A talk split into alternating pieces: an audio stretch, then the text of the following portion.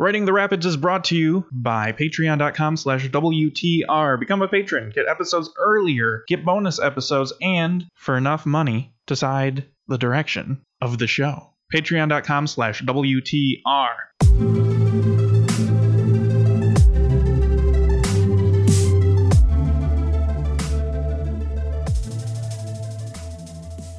Hello, everyone, and welcome to Writing the Rapids, the show by writers for writers. This episode, we have Dean Swinford, writes the death metal epic series of books out on Atlatl Press right now. I have links in the show notes. We talk a lot about death metal, metal subgenres, coming of age stories, and more. So without further ado, let's get to that right now.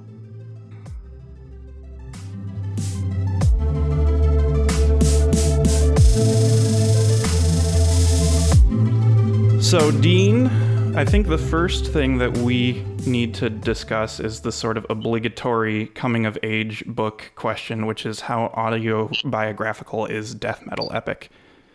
Right. Okay.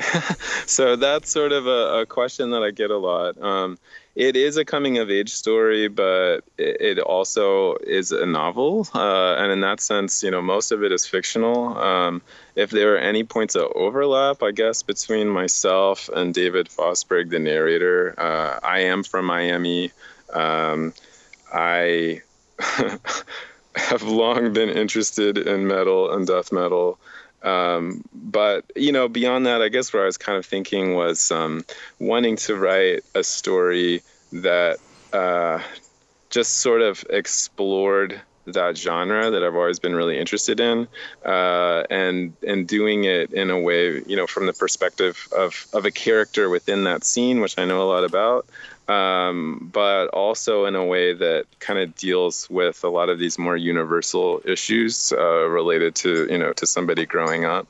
Um, you know, as far as characters go, uh, there are like real people that they're sort of based on uh, to an extent uh, but like any writer you know with your characters you're kind of uh, working from a variety of um, of traits that you know that you're trying to put together in, in some way so, you know, like uh, like I have a friend who is similar to the Bard and uh, the character one. We at one point did sort of have a group kind of like Katabasis, but nothing really happened with it. And so that's kind of like a, a, a difference, I guess, but sort of a place of exploring within the books, you know, like like where could that have gone and, and then how does that you know, I guess as far as the travel too, because the both books deal a lot with travel. Um, I lived in Belgium, uh, in Ghent. Uh, I was a Fulbrighter when I was working on my dissertation, my PhD, uh, and so a lot of the stuff about Ghent and Belgium, especially in the second book, kind of comes from my experience there. Um, you know, like the the music store in the second book, the the record house. Uh, mm-hmm is loosely based on a record store I went to in uh, where was I in Bergen in Norway. I went on a on a trip there a long time ago, and I just thought it was funny because um, it was like when the first uh, couple Gorgoroth albums were coming out, and they were super uh, small band at that point. And for some reason, this band, this record shop, just had like tons of material from that particular band and hand screened shirts and stuff. And I always thought that was funny.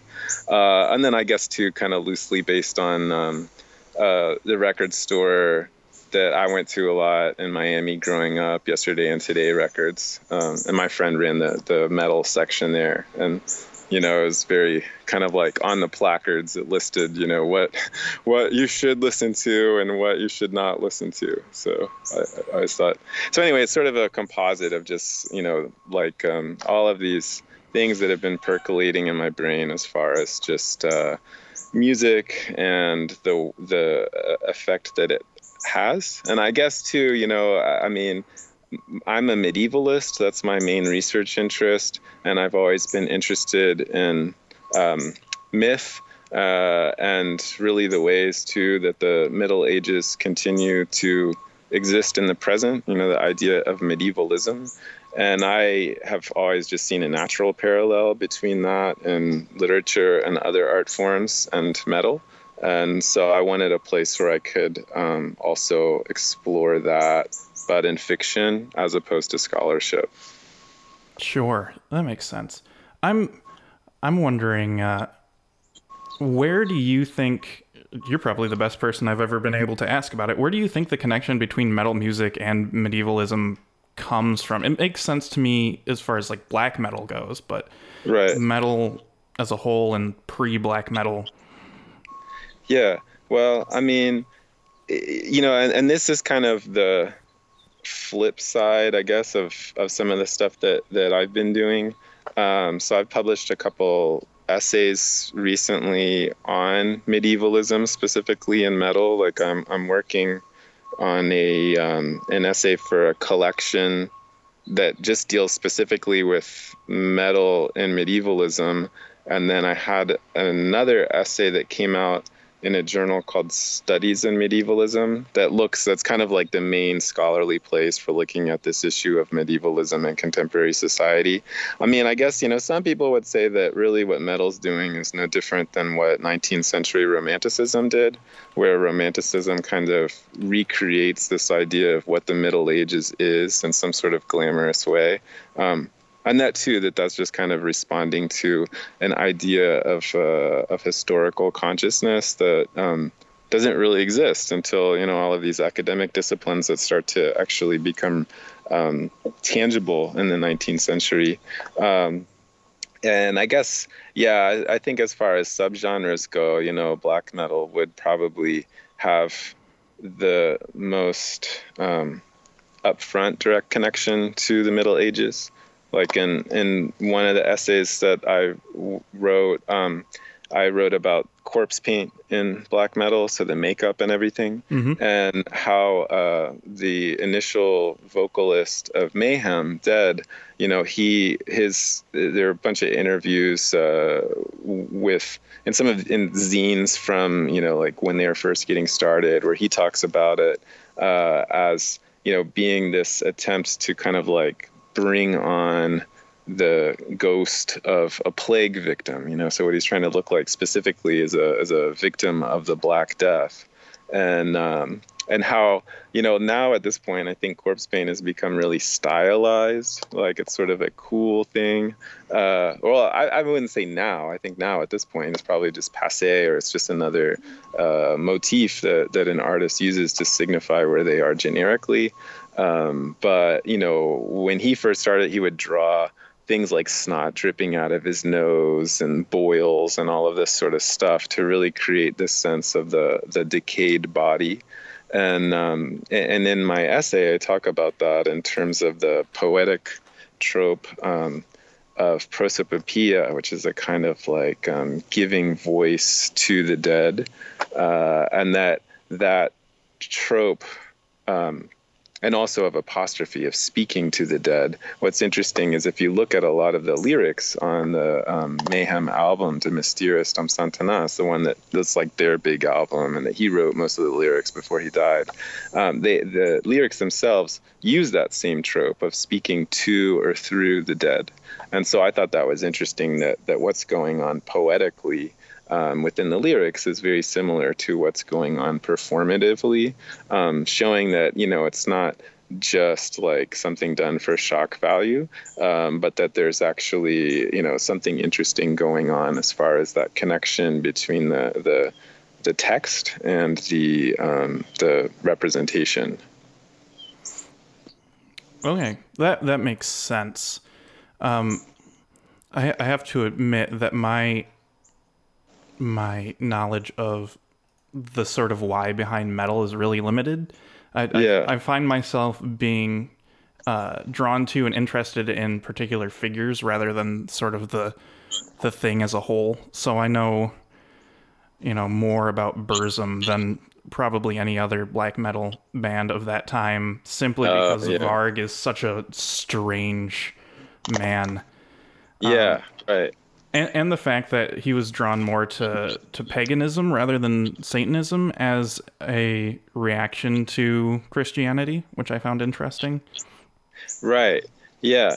Well, and I think that's interesting too. Is you know here, like um, you know, looking at at that story of black metal or contemporary metal and what it is and, and how it's become sort of mythologized with these characters uh, and how too you know these different narratives have sort of shifted as far as where does the music come from to me that's pretty interesting because i mean like I like as I was growing up, like my friend who I mentioned who who ran this uh, record shop had the metal section there. Like he was uh, he knew a lot of the people from the Florida death metal scene, so he was like in the studio when Death recorded Human, which is one of their big albums, and he knew the dudes in Cynic and that sort of thing, and um, and you know, so he was able to get a lot of those albums when they first came out, and so I was able to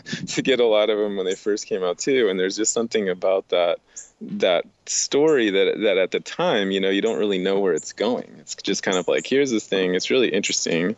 Uh, here are all of these different directions it can go, even as far as the sound. But what's weird is like even now how even the idea of what you know black metal is supposed to sound like. People have this idea it's fast it has high pitched vocals all of these things.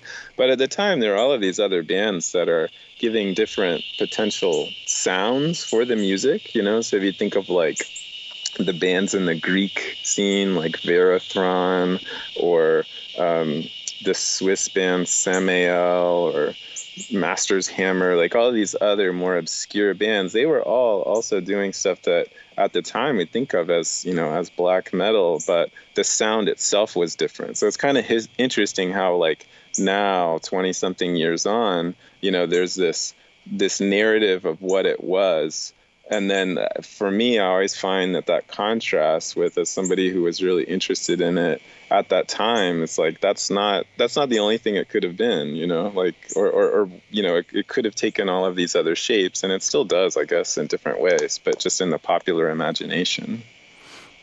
For sure. I i find the same thing sort of with with hip hop and rap music too that yeah there, definitely. there's very much that this is what it was this is what it is this is what it's becoming and what do we do to stop that? Or or uh, you know change directions. Yeah i i also grew up skateboarding and uh, and I still skate.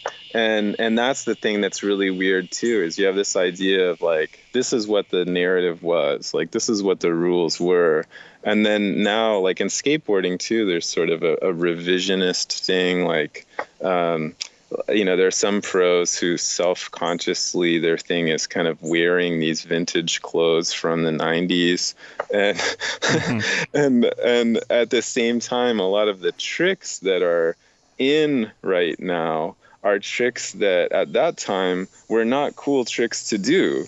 So it's kind of interesting how that shifts as well, you know.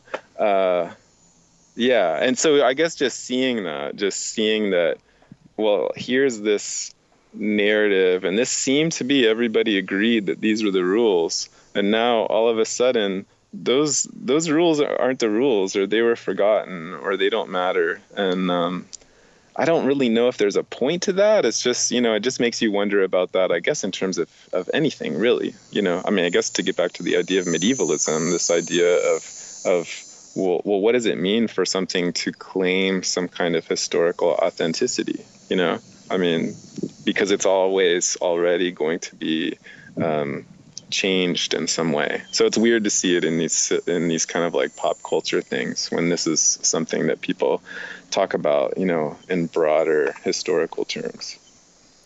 For sure. I, I don't know if I see that in writing all that much. You know, I started after I finished reading your books, I started reading um, some old Victorian ghost, ghost stories that I got a collection of at like Goodwill or something.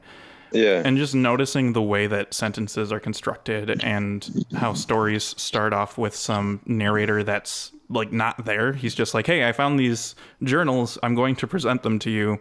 Yeah. Here you go. It's not something I see in contemporary horror writing really at all. And it almost doesn't seem like anybody misses it. So I guess that's something that's I'm just now considering that I find oh, sure. strange. Although, I mean, you know, I guess the way that um, that something like that might circulate, you know, like uh, for example, so Gone Girl, right? Like huge book. What's great about it is this idea of the unreliable narrator, mm-hmm. uh, and the idea of an unreliable narrator is nothing new.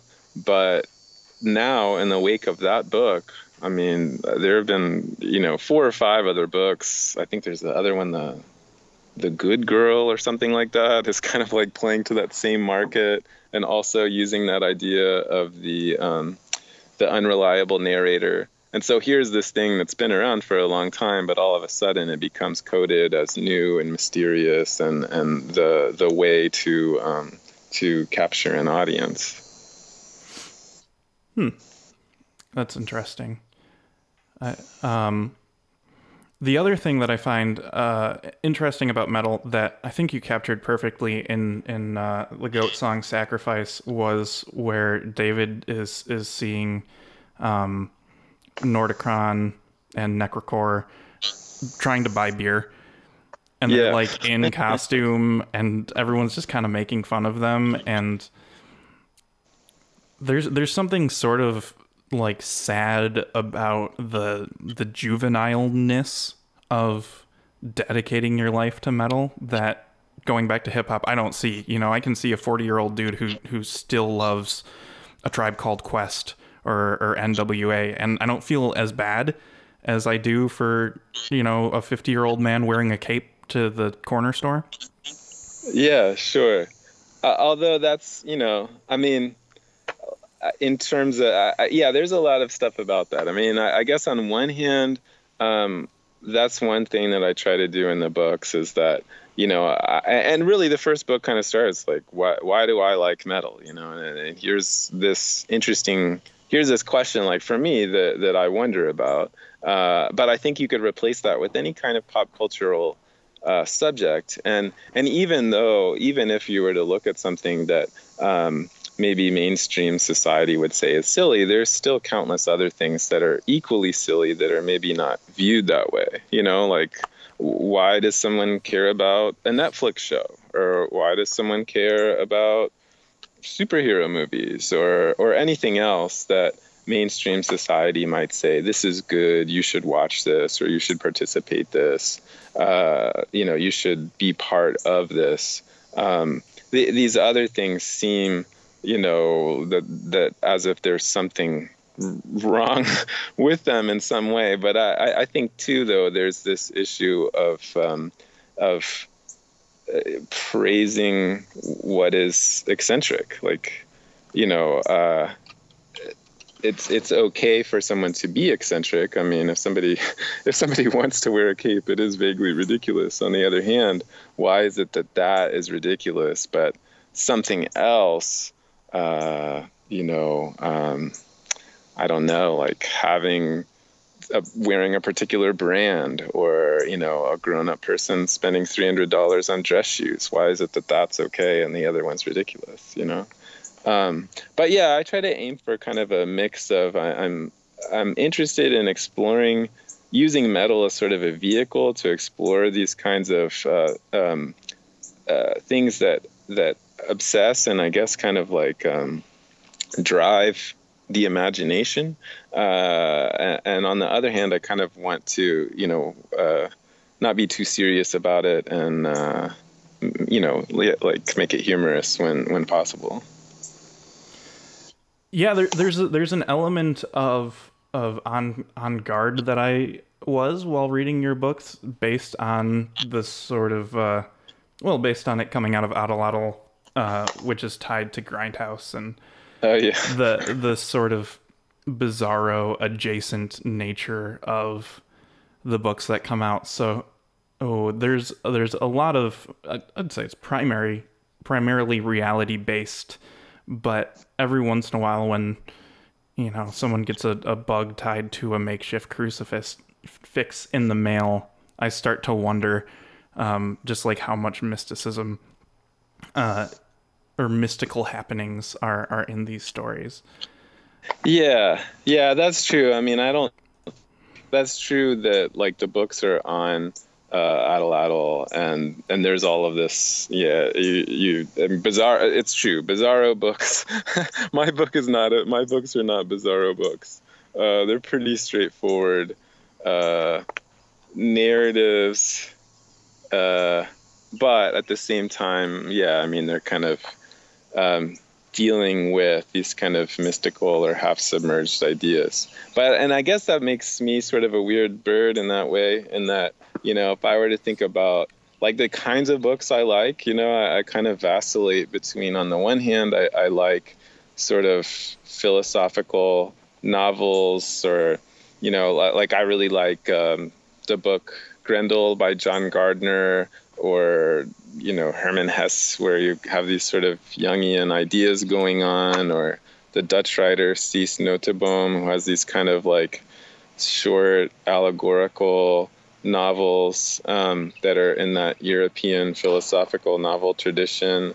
On the other hand, you know, I spend a lot of time uh, just reading, you know, what are funny contemporary novels. Um, like I just finished reading this book, Charlotte Walsh Likes to Win by Jo Piazza.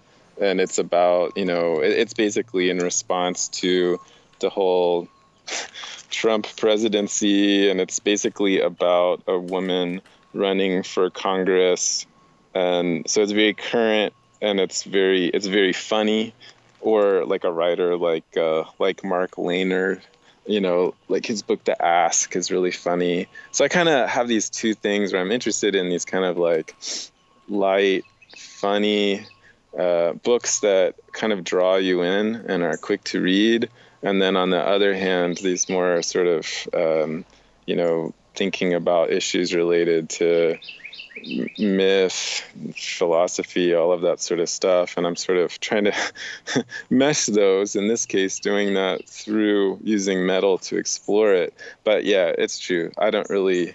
Um, in that sense, I don't. I don't think anyone would call my books bizarro. mm-hmm. and uh, uh, but and then on the other hand, I think that you know readers who are going to go for like uh, Charlotte Walsh likes to win or something like that, they would probably be put off by the the metal content of it. Um, so yeah, I'm I'm playing a losing game. well, I think that's writing in general, um, but. Uh, one of the things I found interesting while reading is is the the sort of impossible game of writing about a song that doesn't exist. Oh yeah, sure. And um, I, I found myself wishing that your books had come out like 20 years ago, so that somebody could have gotten obsessed about it and then made those songs uh-huh. like per the recipe that you write out. Yeah, yeah. Do you have well a specific like song in in your head like given given the time and and materials could you uh could you create in musical form the sort of things you were writing about? Oh yeah. Um i mean you know since then like like i mentioned earlier you know some of the bands in uh specifically the group Katabasis that the guy puts together um, with Juan is based sort of on a college band that I had, and then I also did some stuff that was more like dungeon. It's called dungeon synth now, but then it wasn't. It was just kind of like weird ambient tracks that appeared on black metal albums and were interesting. Uh, and uh, you know, since then I, have been. Um, yeah, I mean, like I, I have a, I'll put the word group in quotes, but yeah, uh, on Bandcamp, it's called Macrocosm uh, with two Ks, macrocosm, and uh, and so I've made some songs, and, and, I've actually been featured on two Dungeon Synth compilations within the past year. Uh, one through Eldest Gate Records, which is like a really small sort of sub label uh, out of I want to say they're Bulgaria or something, but they have some they have some interesting stuff that they make. And then and then another one. There's just a series of dungeon synth compilations um, that that they that uh, came out last year and that have all of these different groups. But mainly, yeah, so it's basically, you know, like the music itself, I try to use lyrics that are from medieval or classical sources.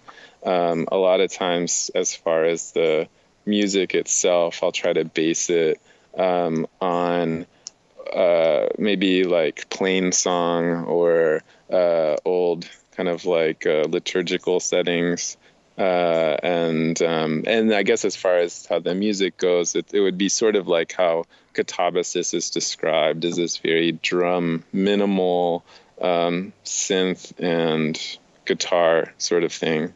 Um, but yeah, part of the reason I wanted to start doing that is is because, uh, well, I think writing about it kind of you know made me go back to that um, to that point where where I was making music, but also too just because the third book, the sinister sinister synthesizer, which I'm working on now, kind of shows that basically what I want to show is like the splintering of all of these different metal genres that happen.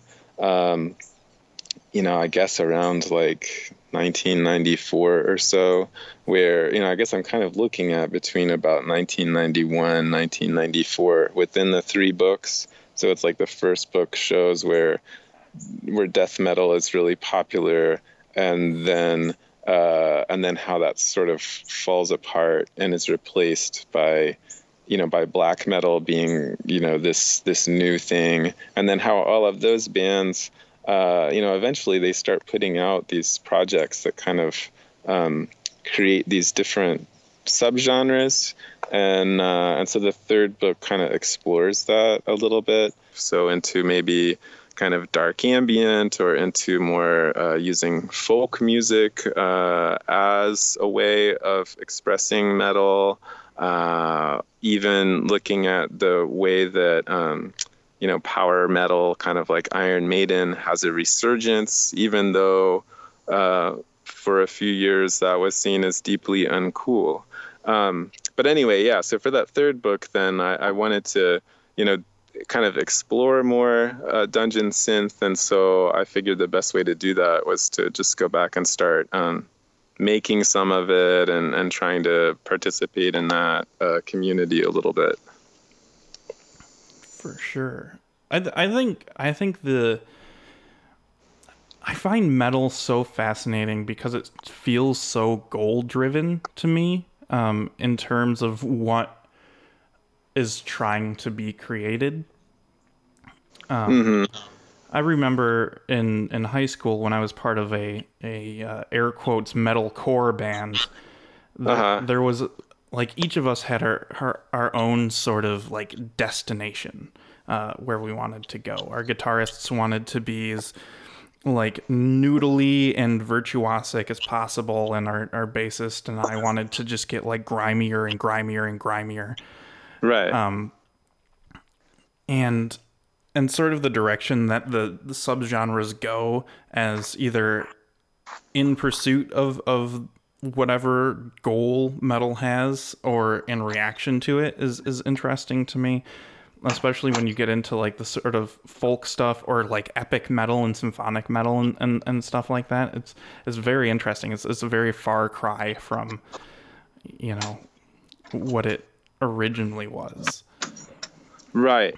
Well, I think what's interesting about it too is just how genre oriented metal has been. You know, I think now at this point, um, someone who I think for a, for a while it was kind of like, what are the genres, and then so how well does a band match the platonic ideal of that genre. And then you sort of have a period of how well can someone mix the genres. And now I'd say, you know, it would almost be the, the opposite. How well can someone subvert a genre would be what makes it interesting, or, or you know, hopefully at one point um, creating something that has the sound of, of something new, really. But I, I think that's kind of like, um, you know, I guess again to get back to the the literature standpoint. Uh, have you ever read Gerard Genette's The Architext? I have not.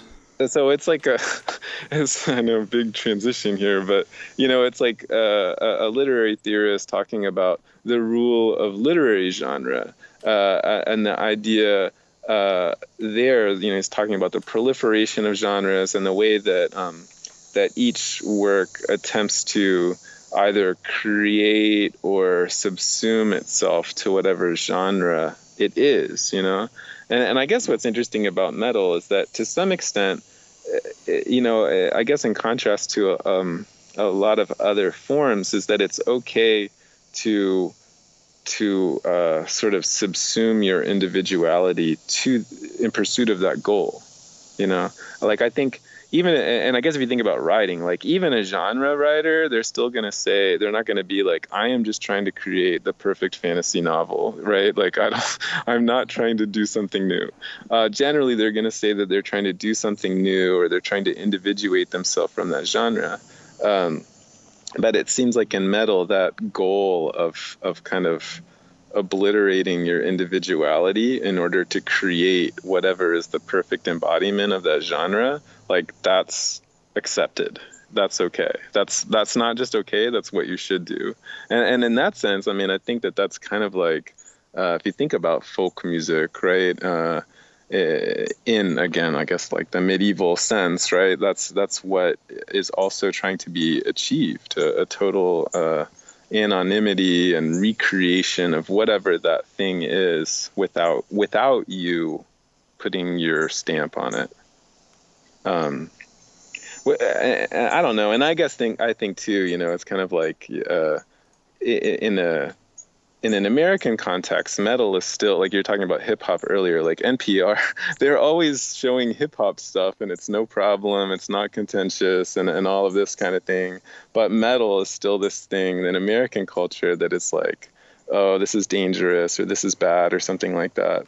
Uh, and I wonder if, if that idea of, of, the individual is maybe part of it, you know, that, that um, you know, in a lot of ways, hip hop is about celebrating uh, the American dream in whatever way, but it, but in ways that even as it's problem problematizing America itself, it's still kind of celebrating the triumph of the individual or showing how the individual is not able to. Uh, you know achieve this dream but it's still about the individual versus something greater and and, and um, i don't know I, I guess i would feel that that in metal it's not so much i mean i guess you do have you know extreme individuals but in a lot of cases and i i guess you know if you just think about the thousands of bands out there yeah. um, that that that's not really the point.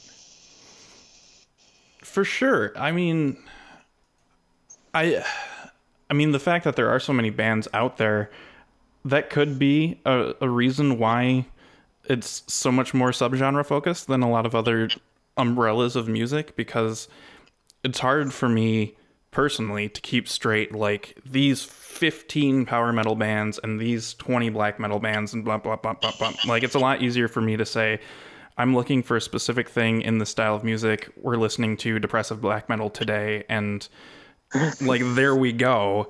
I have yeah. I have like molded my ideal sound um, preference and and picked that label up. Right. And, and well, and I would I would think a lot of that too is is you know exacerbated by how people listen to music today as well. Oh, definitely. I mean, you know, if I'm uh, sitting at home writing and I'm just listening to something on YouTube, uh, then it just scrolls endlessly uh, and and then it kind of it, it does a okay job of elevating some of these less known bands. You know, I think they probably get more listens really. Um, but you know, that's one of the things I wanted to write about in the books too, because I feel that that books about musicians or artists or whatever, it always tends to be the successful person you know like this mm-hmm. is the rags to riches story of this person and and how they achieve this and and and it, again it's this idea of the hero and that um that that the art brings the hero some kind of success and you know i think about like all the albums that i really like uh, in metal that that really uh you know that that have been with me for a really long time and they're not necessarily the big bands or the big albums, you know, a lot of time it's some obscure band that's released one or two things. Uh, and you know, I wonder about those guys. Like, like what are what are the what are the guys in you know unanimated doing today? What are the the people in Panthymonium? What happened to them? Uh, you know, or or that sort of thing. Like um, these sort of bands that people probably don't care about at all. But to me, I think those stories are interesting because there's there's uh, they're more real. I mean, those are the lives that most the kinds of lives that most people are living. Um, so to me, that's interesting and I guess more compelling than reading a you know than than writing a book about somebody who has some wild success and all of this sort of stuff. I think so too. I I also think that's something you don't necessarily get in writing quite so much just because writing is so much less demanding than than making music. Uh, where I mean we can't all be Burzum making you know wildly successful albums from our prison cell. You know, like well, those albums suck. yeah, that's true. Uh, and, and I'm sure people bought them because he was making them, but uh, you know, you have to tour generally as a band. It's, yeah. Or right. or you have to do the the one man metal marketability thing where people are drawn to you because of your reclusiveness. But I mean, as a writer, like you don't have to write a novel every year. You can write a novel and disappear for 30 years and then write another novel and like that doesn't you know, it doesn't matter quite so much. That's true. Writing is more metal than metal. As I sit in my reclusive chamber, penning my scrolls. Yeah. Yeah, I think that's true. But but even then, I, I do think like if people are writing about music, it, it tends to be, you know, um, let's focus on some sort of character who is, you know, big or important or something like that um, as opposed to um, or and I think too like with you know with any sort of uh, uh, narrative popular narrative about someone in pop culture. There's still this way of wanting to show that the pop culture obsession has uh, really enriched their life or, or brought something to them in some way you know? Yeah. I, I'm I'm I'm kind of laughing to myself now. I'm thinking about how kind of ironic it is that your your story focuses on on a person who is entrenched in in a style of music that is so focused on these sort of like mythic things that isn't quite so mythic himself. Was that conscious, or, is, or am yeah. I just picking that up? Yeah, right. I mean that and that's the thing too, you know, so like the music is dealing with all of these kinds of issues, but the characters themselves and their lives are much more prosaic. Uh, and uh, but I think that's interesting, you know, like like I, I think that those kinds of prosaic day to day things um, well well I, I, mean and i guess you know like in a broader sense i mean if you're talking about spirituality right like that's where the spiritual comes from is from those prosaic moments. Like if people you know it's not always from you're not always on the top of the mountain uh, playing your playing your solo uh, to the to the nordic gods you know mm-hmm. uh, you're in the post office or you're uh, cleaning the toilet uh, and so i think it's kind of you know for, for me just as a person I, I like to kind of bring those bring those worlds together yeah. And I guess too, like so, you know, yeah, as far as writing the characters, you know, David deliberately is a character who uh, has a hard time uh, seeing those kinds of things or talking in those ways. And then Juan is the counterpoint who only uh, lives in those areas or um, talks in those ways. But as you go through the book, you, you know, through both books, you see that they both are actually having some of the same kinds of um, uh, problems, you know, as far as them developing and trying to grow up and have successful relationships and all of that sort of thing. Yeah, we haven't talked about the coming of age part of of your books very much, but it's something I think I enjoyed, and I think someone who's not necessarily into metal will enjoy those parts of the books more. Yeah. Uh, I, because there's there's such a, a a masculinity to to metal music and being around those types of people that the the vulnerability of growing up can't really happen uh, in constructive ways. And then like even the people like Natasha and her her postcard in in the second book is just something that like oh my god man I was I read I read that and got physically angry, which is always nice when a book makes me actually upset. Because What in what way? The vagueness of of everything that she she wrote where she's just like, "Hi, do you remember me?" Yeah. Like god, like I I've encountered people like that. And Yes. and his response is to respond to the postcard where in in my mind the correct response is to say I'm going to wait for them to send me something that is not so vague Right. and just be like, "Oh, this person was thinking about me. That's great." But I, I'm I'm actually left with nothing here in this correspondence. You you've given me no direction, and and really, like I can see every every way I go about responding to this ending up poorly, and it's a gamble to respond to something written in that way. Yeah, yeah. Well, and I I think I mean that's what I mean, especially for that age. That's what relationships are. hmm You know, I mean, be, because I think uh, both parties, uh, you know, what what do they want at that point? It's hard to tell. Different people are going to want different things, uh, and yeah, and and so for for the character of David, yeah, he's really haunted by um, this character uh, Natasha, uh, e- even though you know he pretty much precipitated the end of that relationship, but Mhm. he there's no resolution there, uh, and because there's not that resolution at that point, it's still kind of affecting his attempts to create new relationships. Uh, but yeah, that's true. I mean, and, and I think, um, you know, I think that's the other thing. Like, uh, you know, like when I was talking earlier about some of these uh, th- these novels that that um, you know, like more contemporary humorous novels that that I like to read. You know, I, I basically. Um, w- once a week like uh, i take my kids to the library and then i pick out books for my wife. And so i have this sense of like you know the kind of like female protagonist oriented contemporary funny books that she likes to read. So i'm like picking them from the library for her.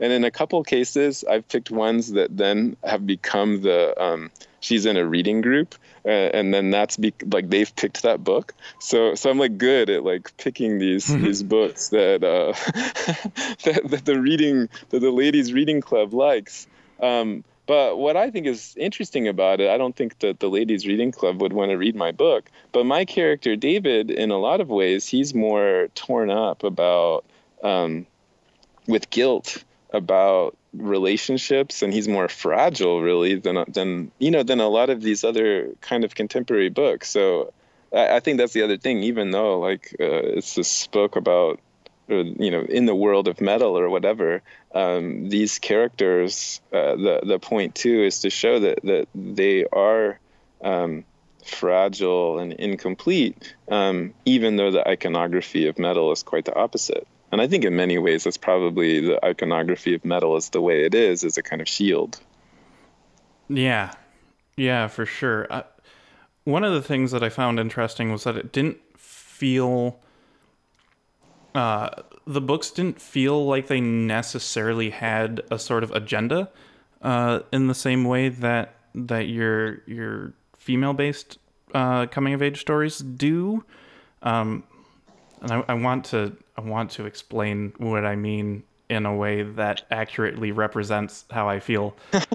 okay um, I guess I guess you, you you said it in your interview with Decibel, where you said as a, as a guy, I find a hard time finding books about things I'm into, but with more depth than like Too Fast, Too Furious.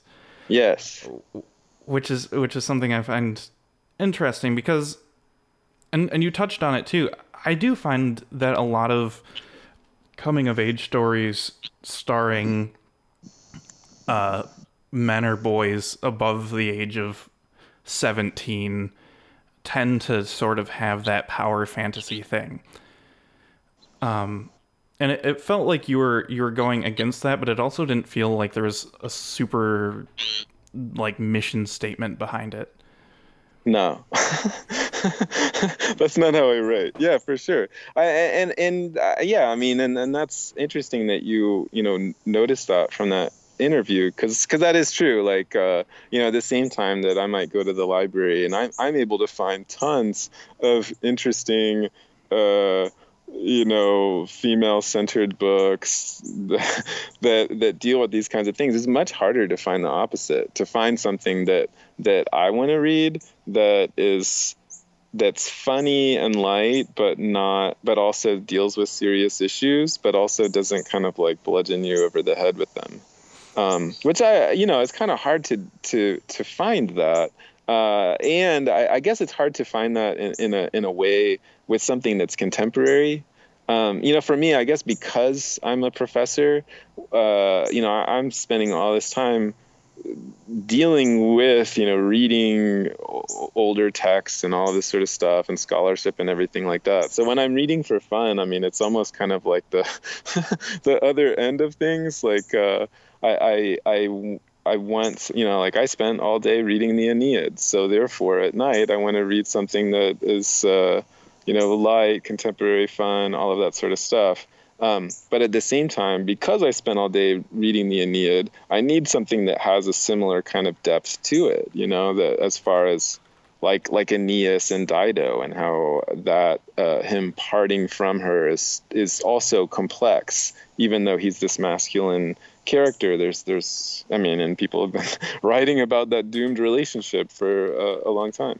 But uh, but yeah, I think that's true. Like as far as a coming of age story or or as a writer, I don't really have an agenda. Um, like with these books, I'm interested in you know this question you know just I, am using metal as sort of my setting um, and, and, i'm really character driven i'm just more interested in like who are these characters and what would they do rather than trying to um, make the characters really stand for one particular thing you know i mean even a character like nordicron who seems sort of villainous and seems kind of like a composite of uh, of character you know of, of, of, black metal musicians or whatever like I, I still see him too as uh, that's that's a real person as well um, who has these sort of drives that aren't necessarily just the drives of the music, you know.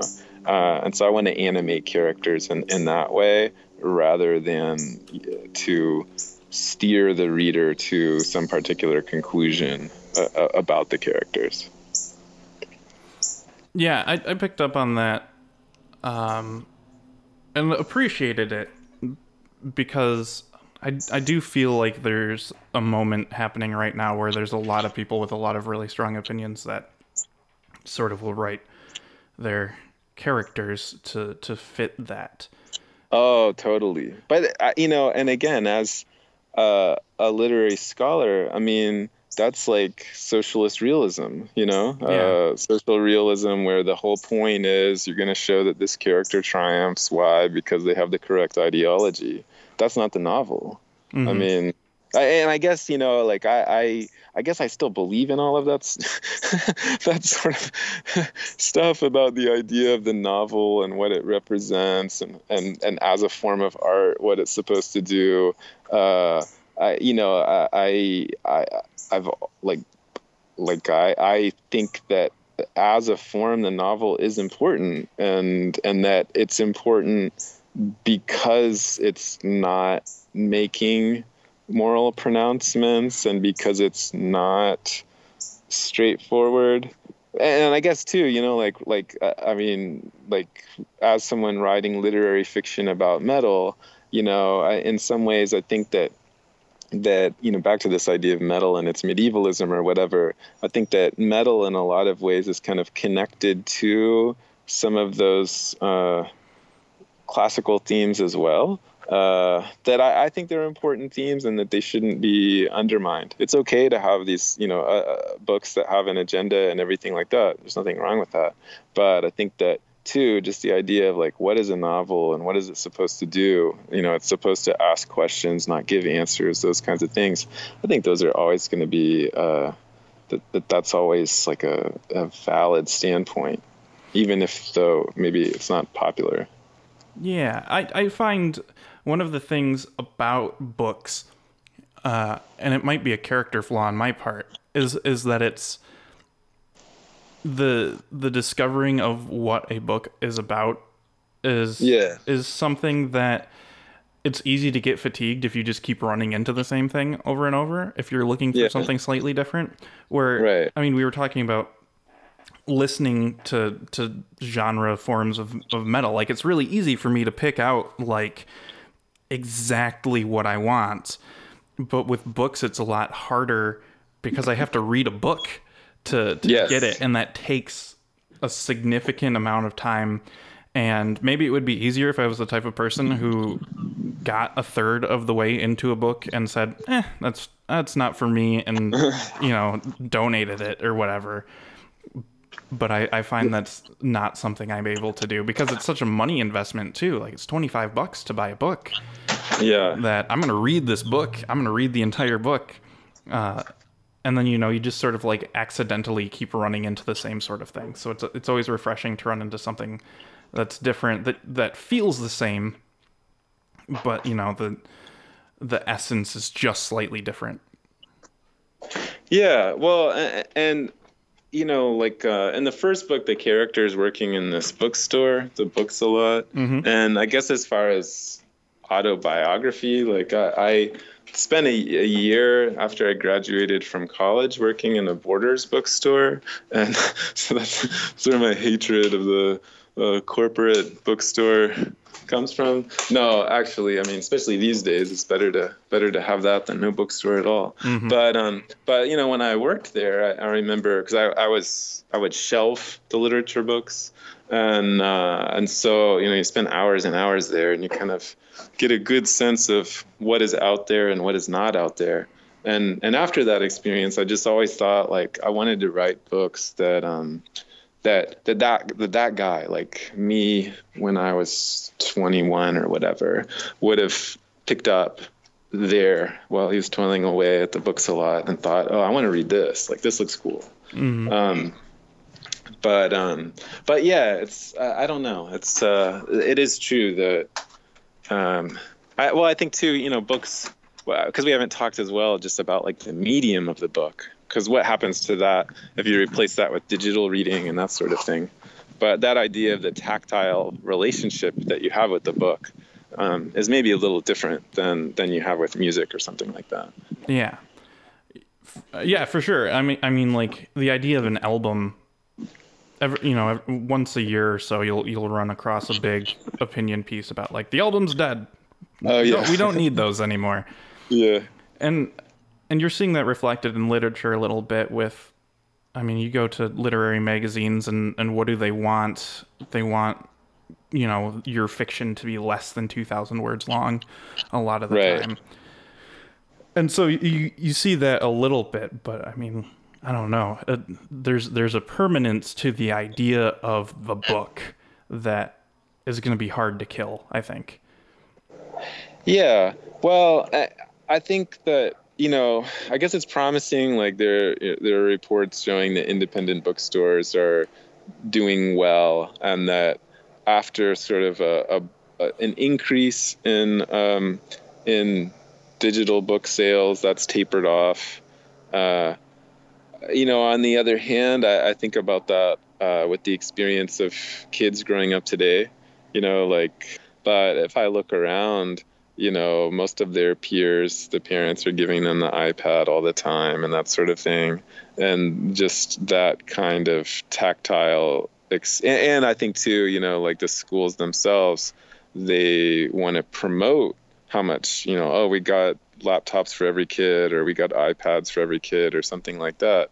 Uh, and, and promoting this idea of of the screen rather than realizing like hey people are inundated in screens you know uh, how can you move them away from that? Mm-hmm. Yeah. Uh, yeah it's a, it's a weird balance that it's a it's an adolescence that we're in and we don't have that balance well, and I always think about it too in a kind of national, like, uh, you know, and how different nations are dealing with that. You know, I, I think a good analog would be how uh, when cars were developing, how American cities totally restructured themselves away from public transportation, away from walkability, and the car is the panacea for all things.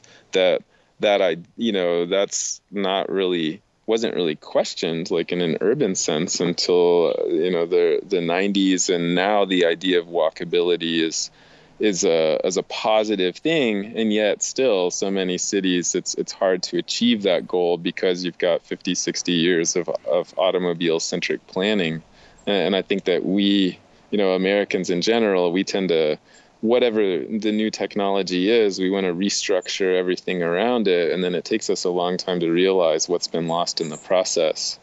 Um, you know, because I would think about uh, like if you read about um, book sales or you know the number of independent uh, bookstores in other countries and that sort of thing.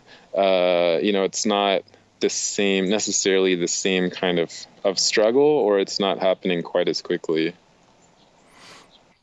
Yeah.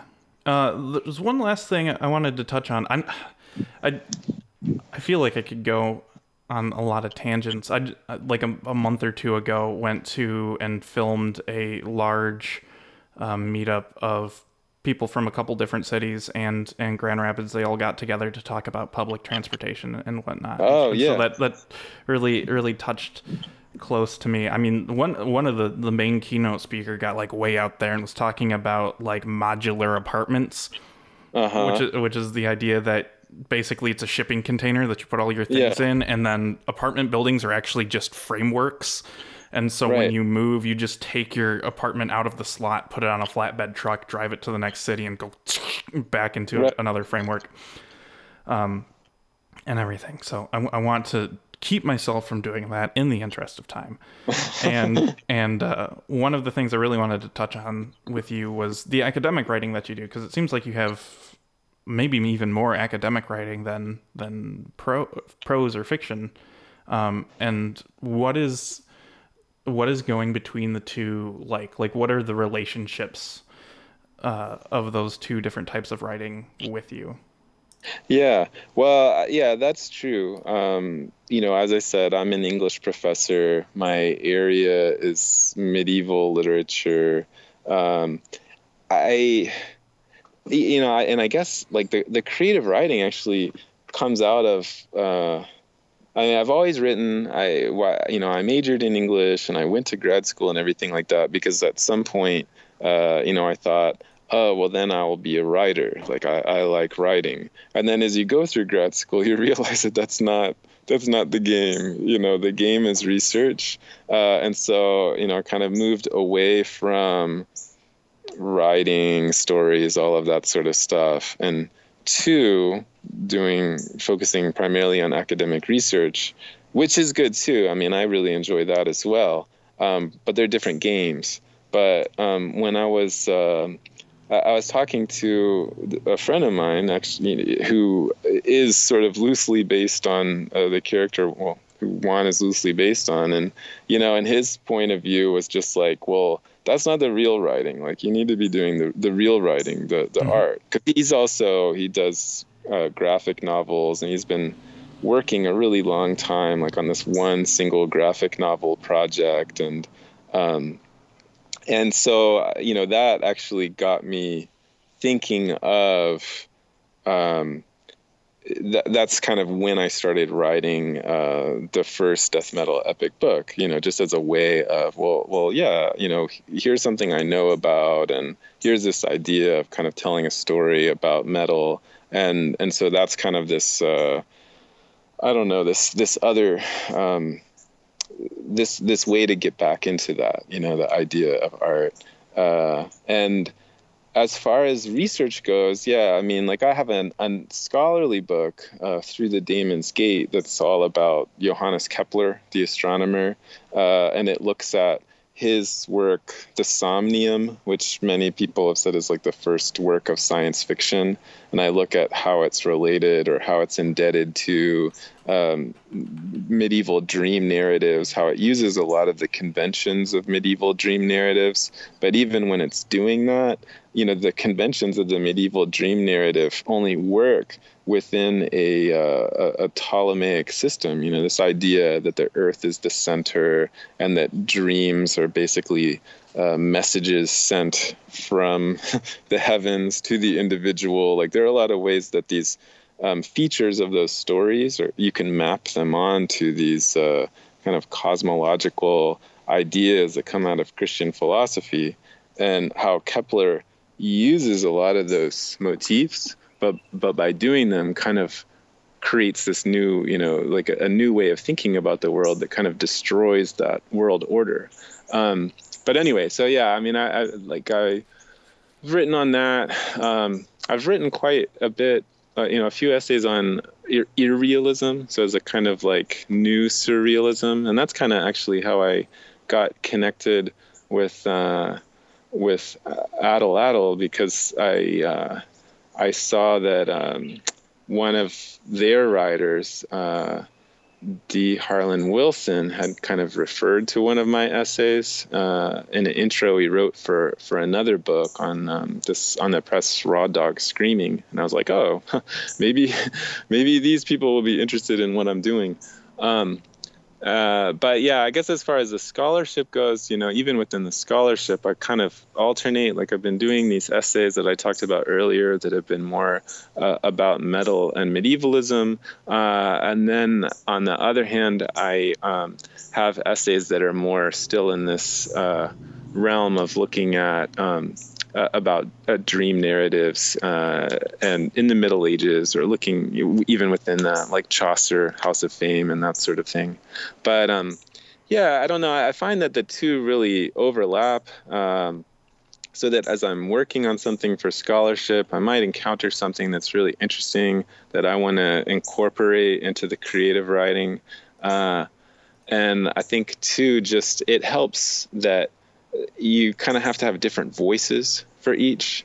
So it's a good it's a good outlet for being able to have these different kinds of writing where you can do different things. So I, I guess just as as far as somebody who uh, always like having writing projects to work on, um, it, it's nice to to be able to switch between these different voices. And I guess too, like because with the academic writing, I, am always working on some kind of project. Um, and so you have deadlines or goals and everything like that. And so it's easier to kind of link that to some sort of creative goal. Like okay i'm working on this essay and that's good but while i'm doing that i also want to try to reach this sort of goal as far as the creative stuff goes to kind of keep them both going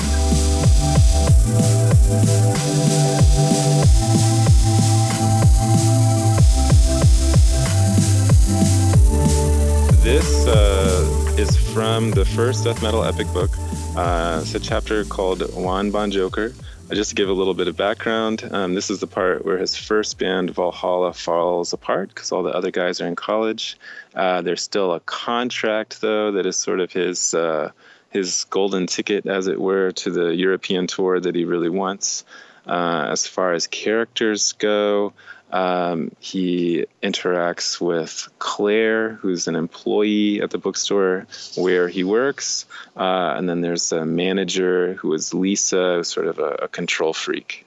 Uh, and when the chapter starts, he has just uh, gotten off the phone with, uh, with a character who is from the record label. You realize that Valhalla is still under contract, right? I press the phone to my ear and covered my head with my hand as I hunched over the Books-A-Lot help desk. All I could think about was the contract. I asked Claire for advice. She said I should call the label and try to get out of it. I didn't really want to get out of it because then what would I have? What would I think about during the endless hours of pulling each and every book to the exact edge of the shelf? How else would I stave off the pernicious sounds of Paul Simon's Graceland, which streamed from the store's speakers on infinite repeat? But she had a point. You can't make an album and go on tour with a band that no longer exists, a dead metal band. Use your words, she'd said, flipping through a copy of Maximum Rock and Roll. And don't let Lisa see you. Uh, Lisa was the rule obsessed manager. I tried. Yeah, I totally realize that, Sean. It's just that I'm basically the lone Viking left manning the Valhalla ship. David, we need an album soon. Besides, a new one will help sell the old one. It's not like I can make an album by myself. He continued like he hadn't heard me. And you still have your touring obligation.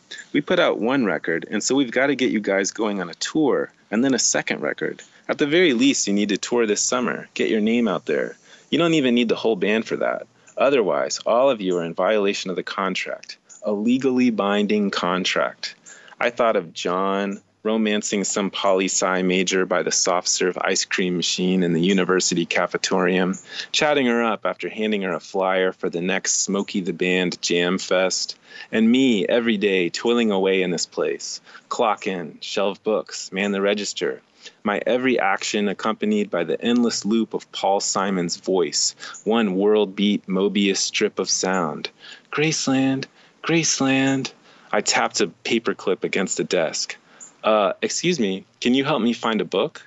A customer, and a jingling sound, like the help bell that only real idiots ever rang. It wasn't loud enough to be the bell, though. It sounded like some distant reindeer herd. Was it Santa Claus from the mall? I sighed. Why can't people just browse? Sean, I promise I'll talk to the guys. I've got to go.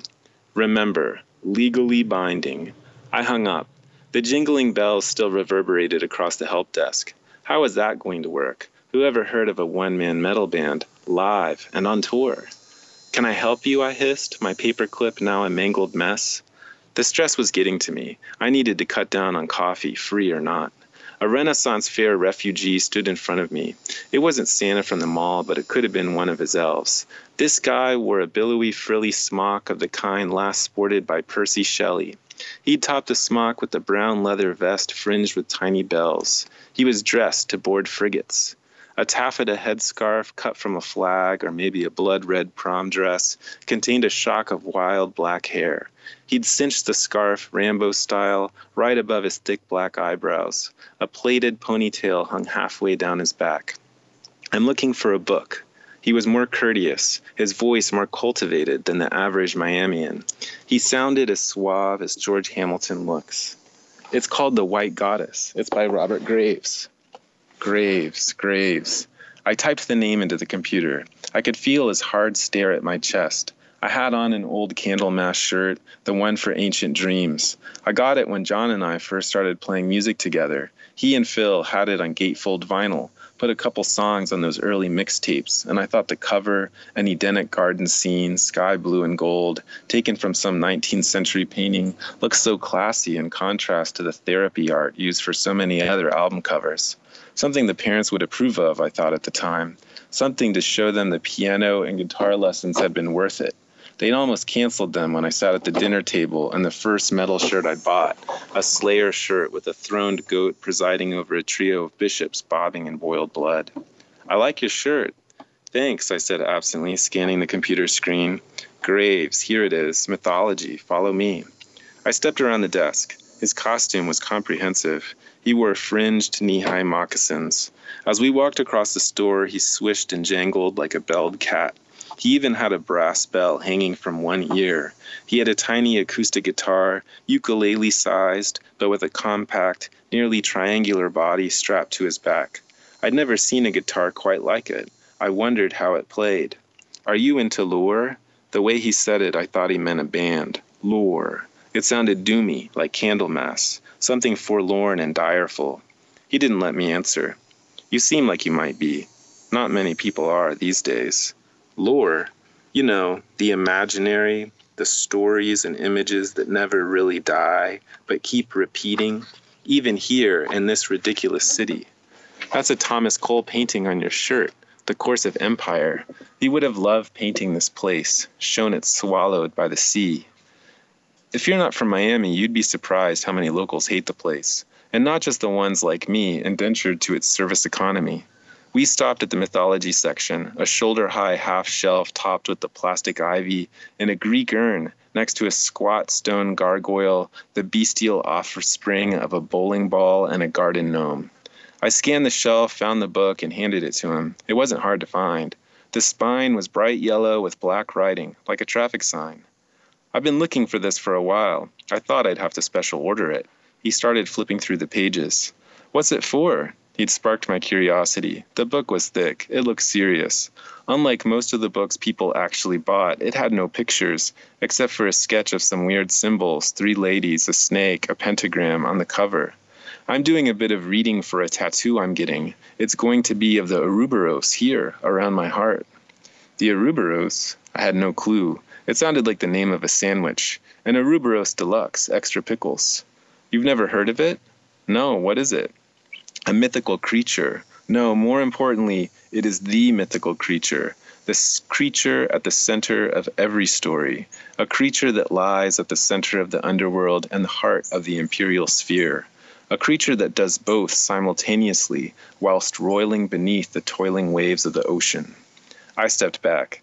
Dude used the word whilst, another very un Miamian move. It's the serpent that lives in the water that marks the equator, not dead but dreaming, the tip of its tail and its fang filled jaws. When it awakes, it will drown the city. Just then, Lisa stormed past. David, are you on break? No. This isn't the time for personal conversation, she said. He's a customer. If you finish helping the customer, we need you in the back room. A shipment of books just arrived. She hustled past, her hair helmet swinging like a clock pendulum on speed. I wanted to talk more to this guy. He told me his name was Juan. He said he'd be in the cafe reading. I wanted to ask him about that guitar.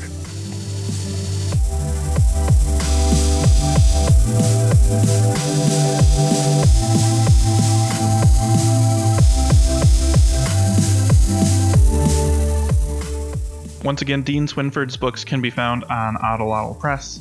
Links are in the show notes. Next month, we have Benjamin Hersey, author of The Autograph of Steve Industry. And as always, write more and write better.